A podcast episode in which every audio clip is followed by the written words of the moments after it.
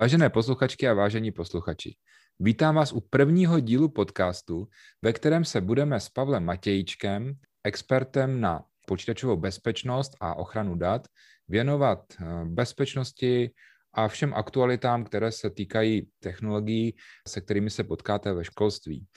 Eh, podcast je určený v první řadě pro krajské ICT metodiky, ale um, myslím si, že se může hodit všem, kteří zkrátka třeba nestíhají sledovat aktuální dění a pracují ve škole už jako správci nebo třeba ICT metodici.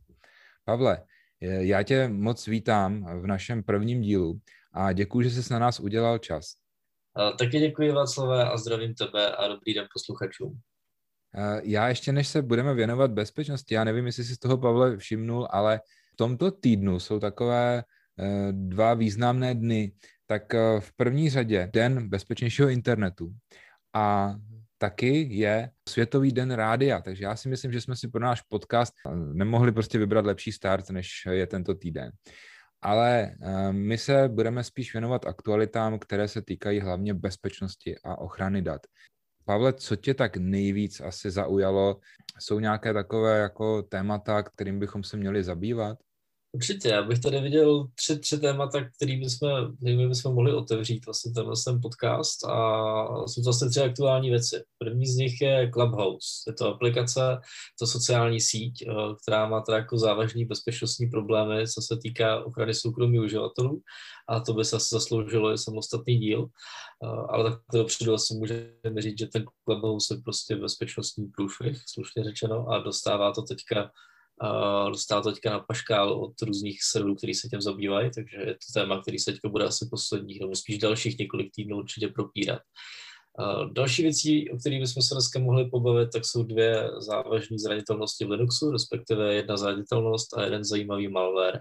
Ta zranitelnost je díra v sudu. Sudu je aplikace pro eskalaci práv uživatele, kde vlastně z ruta potřebujete přenést, nebo potřebujete cíle toho, aby běžný uživatel mohl pod svým účtem provést nějakou admin akci a tady v tom byla chyba, která teď je masivně i zneužívaná a je potřeba to fixnout.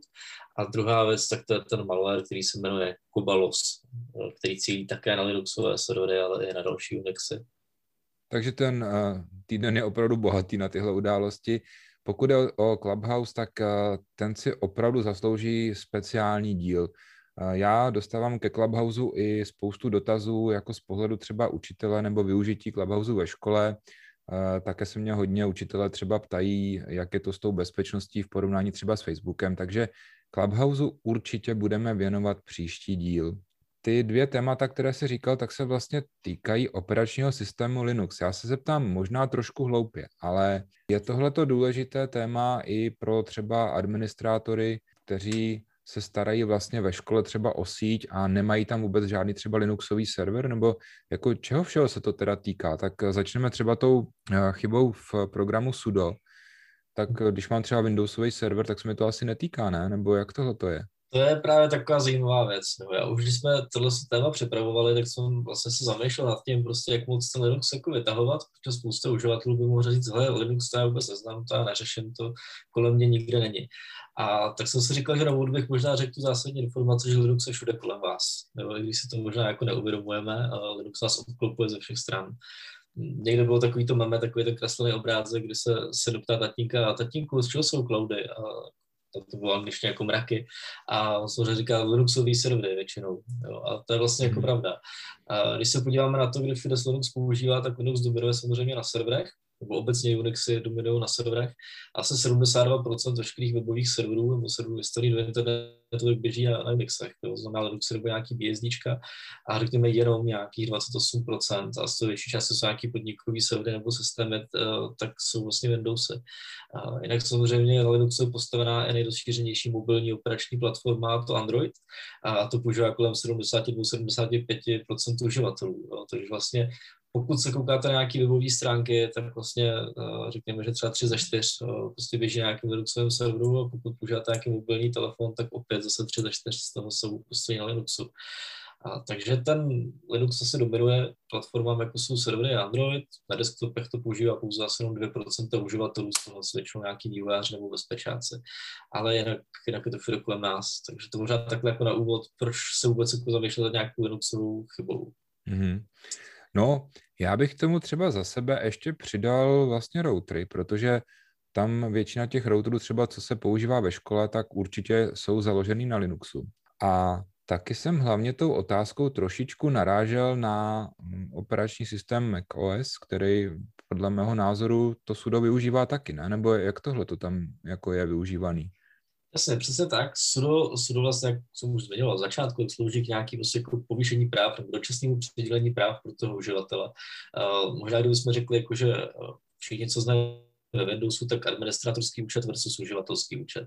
Tak na Linuxu se vlastně tomu administrátorovi říká root a aby vlastně ten běžný uživatel mohl provést nějakou akci, třeba se nainstalovat nějaký program nebo prostě restartovat nějakou službu, přidat si tiskárnu, tak k některým akcím potřebuje práva toho roota, stejně jako Windows potřebuje administrátora. Stejně tak to funguje i na Macu a funguje to taky na jiných BSD systémech. No a právě v tom sudu byla chyba bezpečnostní, tak chyba tam byla přes 10 let, eh, což je docela dlouho, takže znamená, že 10 let to mohl někdo zneužívat aktivně, což se dost možná i dělo. Ale se tahle konkrétní zranitelnost se opravdu propisuje i do Macu, i do všech možných Linuxových distribucí, i na ty routery a tak dále. Se na všechno, co to sudo používá. Sudo je vlastně jenom malinký program, který zajišťuje to, že ten administrátor někde v nějakém konfiguračním souboru nastaví, uh, jakým uživatelům, jaký ty práva prostě dočasně přidělí tohle, ta chyba tam byla, afektuje to všechny ty zmíněné operační systémy a, a je to vlastně bezpečnostní díra jako velkého kalibru, protože jakýkoliv uživatel, který se na ten Linux dostane, tak je schopný tuhle zranitelnost, pokud tam je aktivní zneužít a dostat se, nebo stát se plným adminem, plným rootem. To znamená, že se pak může dělat úplně co chce s tím serverem, což je jako velký bezpečnostní průšvih. No, jak tě tak poslouchám, tak mám takový pocit, že nám asi nezbyde než eh, čekat na nějakou záplatu, na nějakou aktualizaci, nebo, eh, nebo je nějaký jiný způsob, jak se tomu třeba můžeme vyhnout? Eh, ve smyslu není, jako dobře se zmínil Václav, updaty. Updaty prostě jako jsou to nejdůležitější, co je potřeba dělat. Uh, Linuxáci občas slychám od různých jako Linuxových adminů, že co, co je funkční, na to se nesahá. Uh, bohužel to často jako aplikují nejenom jako nějaký programy, který tam mají nastavený nebo skripty, ale aplikují to i na ten operační systém a to znamená, že ho neupdateují, což je samozřejmě špatně. Linux má takovou výbornou vlastnost oproti Windowsu, že jste schopni oddělit bezpečnostní updaty a feature updaty, takže oddělíte vlastně jako nové funkce, které by mohly teoreticky něco rozbít a oddělíte to security update. Takže určitě doporučuji, teďka asi nejvhodnější chvíle za poslední dobu pustit nějaký ten security update, aby se tahle zranitelnost pokryla. A jak je to třeba eh, v operačním systému Android? Toho se to taky týká, protože vím, že hodně lidí má třeba i mobilní telefony, ve kterých nemá třeba úplně zrovna tu nejaktuálnější verzi Androidu, třeba už ten výrobce to nepodporuje. Tam se taky sudo používá? C, tak se tam sudo nepoužívá, se jakoby Android je postaven na Linuxovém kernelu, ale není to Linux jedna ku jedný, jo? takže některé funkce tam nejsou a sudo jsem na Androidu nikdy neviděl, nicméně nejsem Android vývojář, ne, jestli tam neexistuje něco podobného, co jsem ale koukal, tak opravdu se týká jenom BSDček, hvězdiček Linuxu a Macu. Takže na Androidu, a koukal jsem na Android Forum, nic, nic o tom, že by ta se zranitelnost probublala, i do Androidu tam nikde neprobublalo, takže Androidáci jsou tady v tom případě v bezpečí, nemusí se toho obávat. No a jak jsme říkali, ono není to jenom o nějakých počítačích nebo serverech, ale ten Linux najdeme i na routerech, takže určitě v každém případě je potřeba prostě aktualizovat nejenom počítače, ale aktualizovat třeba i firmware těch různých routerů a těch síťových prvků. Myslím si, že možná tohle je taková poučka úplně univerzální a že možná souvisí i s tou druhou hrozbou. Ty jsi říkal, že se to jmenuje Kobalos a mhm. je to něco, co je jakoby multiplatformní záležitost. Není to jenom něco, co se týká Linuxu. Můžeš nám o tom říct trošku něco víc? Jo, jo. A Kobalos našli analytici Asatu a je to vlastně jakoby po dlouhé době velmi zajímavý Linuxový malware, malware, který cílil teda ve velkém na Linux, ale nejen na Linux, ale i na další ty Unixové systémy, to znamená třeba na BSD, to je většinou BSD jsou systémy, různé forky BSD potom běží právě na routerech, různých síťových prvcích, na skách a dalších věcech. Cílilo to třeba i na Solaris, na AX, bylo to teda detekované, že to nejspíš může fungovat i na Windowsy A Kobalos dostal jméno podle nějakého řeckého, nebo podle postavičky z řecké mytologie. A Kobalos je taky jako malý zlomyslný stvoření, který ale měl jako obrovské schopnosti. A to ten malware prostě úplně krásně popisuje, protože ten malware je opravdu malý a je velmi, velmi komplexní. A opravdu ty analytici, kteří toho malwareu analyzují prostě obrovský kvanta, tak byli překvapení, co všechno to umí a jak je to jako prvotřídně napsaný. A používalo to prostě věci, které jako v životě neviděli, v životě neviděli, používalo to prostě jako techniky, které se běžně nepoužívají a určitě ne takovýmhle způsobem, takže ten malware byl velmi zajímavý. Nejčastěji to fungovalo tak, že se to infikovalo přímo do SSH. SSH je v Linuxu něco takové jakoby obdoba vzdálené plochy ve Windows, je to vlastně vzdálení připojení k nějakému prvku. Takže když se třeba chcete podívat na váš router nebo něco podobného hodně pod od jiného z jiného počítače, tak se tam SSH připojíte. No a tohle to právě se dokázalo jakoby injektovat do toho SSH do toho běžícího procesu. Uh, udělalo se to v něm backdoor, to znamená nějaký zadní vrátka, přes který ty útočníci do toho pak mohli přistupovat a tím, že vlastně ty útočníci pustili příkaz nebo zavolili to SSH na nějakém specifickém portu, tak došlo vlastně k aktivaci toho backdooru a mohli k těm serverům vzdáleně přistupovat. Teď mě zaujaly dvě věci. Za prvé, uh, má teda smysl třeba i na Linuxovém serveru, nebo možná můžeme říct nejenom na serveru, ale třeba i na nějaký koncový stanici pracovní, Eh, instalovat antivirový program a pak mě taky zaujaly ty nasky, jo, protože hmm. eh, ty podle mého názoru jako ve škole jsou takovou trošku nepovšimnutou nebo opomíjenou, ale může t- skrytou hrozbou. Tak uh, mohl by se třeba vyjádřit, jestli vůbec jako má smysl ten antivirák třeba i na těch naskách mít, a, a nebo jak to je teda v tom Linuxu a jak ty vůbec vnímáš nasky?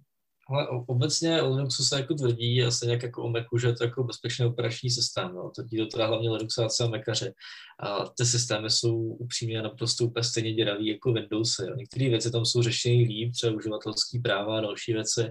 A oproti tomu méně se na to cílí hlavně proto, že vlastně to používá méně lidí. Jo? Jako kdyby prostě tyhle systémy používalo víc lidí, jak se to cílí víc. Na Linux není tolik běžného malwareu, to znamená nějaké jako makrodokumenty, prostě, které se šíří phishingovými mailama a tak dále, protože to prostě na Linuxovém serveru nikdo neotevře. Že jo? Ale zase o to více pak podobného malwareu, jako je tady Kobalos, nebo nějakých uh, skriptů a třeba Linux se jako často útočí tak, že někdo někam vyhodí nějaký skript, který je hrozně užitečný, do toho skriptu zakomponuje nějaký jako zadní vrátka. Jo? A ty uživatelé prostě přijíždějí s takovou Overflow a prostě kopírují bezmyšlenkově ty skripty, pouštějí sebe na serverech, tak tam se dělají hrozný jako bezpečnostní díry si otvírají. Jo? Takže no, někdo rozumí každému skriptu, který tam kdy pustil. Jo? Takže to je jakoby spíš ten vektor, který se pak na ty Linuxy cílí. A na ty Linuxový servery, jak jsem říkal, jich prostě 70, no, přes 70% eh, serverů, jakoby, který běží na netu, jsou Linuxový a na ty se ve velkém útočí. Jo. Takže není, není jako asi potřeba říkat si, že ne, jako děje se to běžně a zrovna jak se právě zmiňoval ty nasky, tak nejenom ve školství, ale jako všude jinde. Zapomenutá naska, to je prostě největší průšvih, který asi může být, protože spousta lidí na nasce otevře rovnou nějaký FTP, to znamená nějaký jako službu pro nahrávání nebo sdílení souborů. A otevře se tam určitě to SSH, aby do toho mohli jako zvenku chodit a kontrolovat se to. A když se to pustí webový server, rady, bože, se tam prostě takový ty Synology a ty další lepší nasky toho umí jako fakt hodně, takže se tam jako jste schopni rozjet media server, mailový server prostě a další věci. Samozřejmě všechno z toho jako je zranitelný, na všechno z toho se dá útočit. V momentě, kdy to otevřete do internetu, tak je otázkou jako minut, ne, ale ne vteřin, ale určitě jako otázkou jednotek minut, než vás jde nějaký robot a začne vás zkoušet nějaký, nějaký brute force útok, to znamená, začne vás zkoušet nějaké lámání uživatelských jmen a hesel, začne se zkoušet, tak vám přihlásit. Jo. Jinak, abych se možná vrátil tady, tady k tomu malverku, uh, ten právě byl jako zajímavý tím, že to je malware, který jako nezneužívá žádnou zranitelnost. Je to opravdu jako klasický malware, to čemu jako běžný uživatel říká virus. A, a problém je v tom, že pokud nemáte na tom Linuxu ten antivrák, tak to prostě neodhalíte. Tady vám žádný update operačního systému nepomůžou. Jo. Takže určitě zrovna tady v tom případě na GitHubu, což je takový jako zdrojiště, kde můžete najít různé skripty a nástroje, tak na GitHubu se najít tzv. JARA pravidla, jsou pravidla pro detekci toho toho malwareu a když si nainstalujete Jaru, což jako programek, kam když hodíte tyhle ty pravidla, tak na základě chování, který v těch Jara pravidlech jsou, je schopný tam zdetekovat, jestli k nějaký tyhle aktivity dochází nebo došlo, nebo jestli tam prostě máte tenhle ten malware. Jo, není to jako antivirák, který by vás proaktivně chránil a bránil nějakým hrozbám, ale můžete pomocí toho zdetekovat, že se tam něco děje.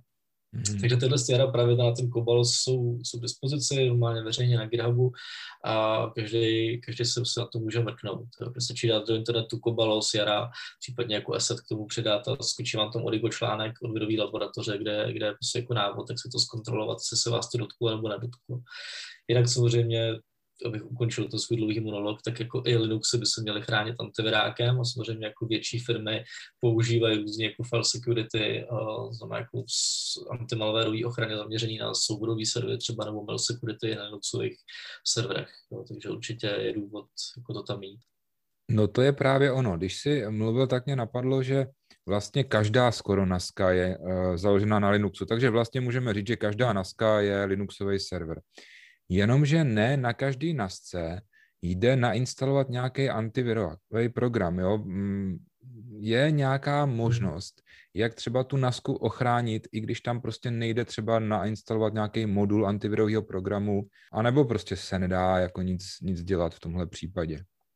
Typicky beru nějakou NASku, která jako je souborový server přes nějakou Sambu, nebo prostě eh, třeba nějaký FTP, který poskytuje tam hm, zkrátka soubory pro eh, nějakou školní síť, nebo třeba tomu ITákovi tam má nějaký image těch instalačních eh, stanic a tak dále, tak je nějaká možnost, když ta NASka to jako neumí, protože zase nebudeme si nic nalhávat, ono v těch školách často jsou ty NASky takovou trošku popelkou a hodně často jsou tam takový ty úplně nejlevnější modely, Hmm, hmm. To je vlastně harddisk s externím napájením, by se dalo říct, že jo?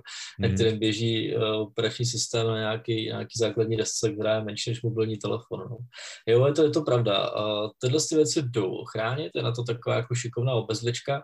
Uh, pokud si většinou admin nebo jako kterýkoliv jako řekněme, počítač, který tam má prostě přístup na tu NASku a má tam prostě nějaký read práva, tak si může namapovat ten sdílený disk té NASky a, a pokud máte na lokální stanici antivirový program, tak mu nastavíte, aby vlastně chránil i ten namapovaný disk. A on ho bude prostě aktivně projíždět a v momentě, kdy se tam budou dít nějaké operace, kdo tam bude zapisovat nebo něco vytvářet, tak ten antivirák to bude kontrolovat upřímně, když to hodíte na stanici uživateli, tak vám se nepoděkuje, protože to generuje vlastně zátěž na té stanici a generuje to jako trošku jako zátěž na tu síť. Nicméně, pokud si to rozvedete na nějaký admin stanici, která někde, řekněme, leží ladem a slouží pro nějaký monitoring a něco podobného, tak to je vlastně jako ideální kandidát který vám tohle může hlídat a jakýkoliv, hm, řekněme, jako jakýkoliv malware, který by se na té nasce jako objevil, jakýkoliv soubor, který by tam uživatel nahrál, ale něco obsahoval, tak vám ten antivirák z té koncí stanice na té nasce na tom připojeném disku normálně chytí a hodí vám ho do karantény. Takže to je asi jako nejjednodušší způsob, jak toho můžete docílit. Mm-hmm. Pavle, já myslím, že dneska jsme už toho probrali víc než dost. Já ti hrozně moc děkuju. A chtěl bych říct taky našim posluchačům, že tohle byl úplně první díl, že my to tak trošku budeme ještě ladit eh, i po technické stránce, ale hlavně po obsahové stránce.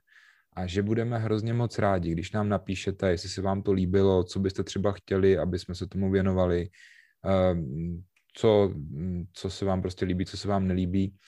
A budeme moc rádi, když nám tu zpětnou vazbu poskytnete, abychom prostě mohli ten, ten podcast vyladit tak, aby opravdu to pro vás byl pomocník. Je něco, co by si chtěl našim posluchačům na závěr vzkázat? A já si, si myslím, že jsi to řekl úplně geniálně. Potřebujeme od uživatelů feedback, aby jsme věděli, na čem zapracovat a asi bychom i potřebovali trošku jako poradit s tím, jakou formu by to mělo mít, jestli chcete probírat uh, takový ty aktuality za poslední dobu, aby to sloužilo jako takový agregátor zpráv z té bezpečnosti, uh, kde byste měli pro všechno se sumírovaný na jednom místě, nebo jestli byste chtěli do hloubky třeba probírat nějaký konkrétní téma, o který si napíšete. A jinak přesně, co říkal Václav, každá zpětná vazba dobrá, budeme rádi za jakýkoliv feedback. Pavle, ještě jednou, já ti moc děkuji, loučím se s tebou a loučím se taky i s našimi posluchači. Naschledanou. Taky děkuji posluchačům za pozornost a mějte se hezky. Naschledanou. Tento podcast vám přinesl projekt SIPO. Na jehož financování se podílí Ministerstvo školství, mládeže a tělovýchovy a Evropská unie.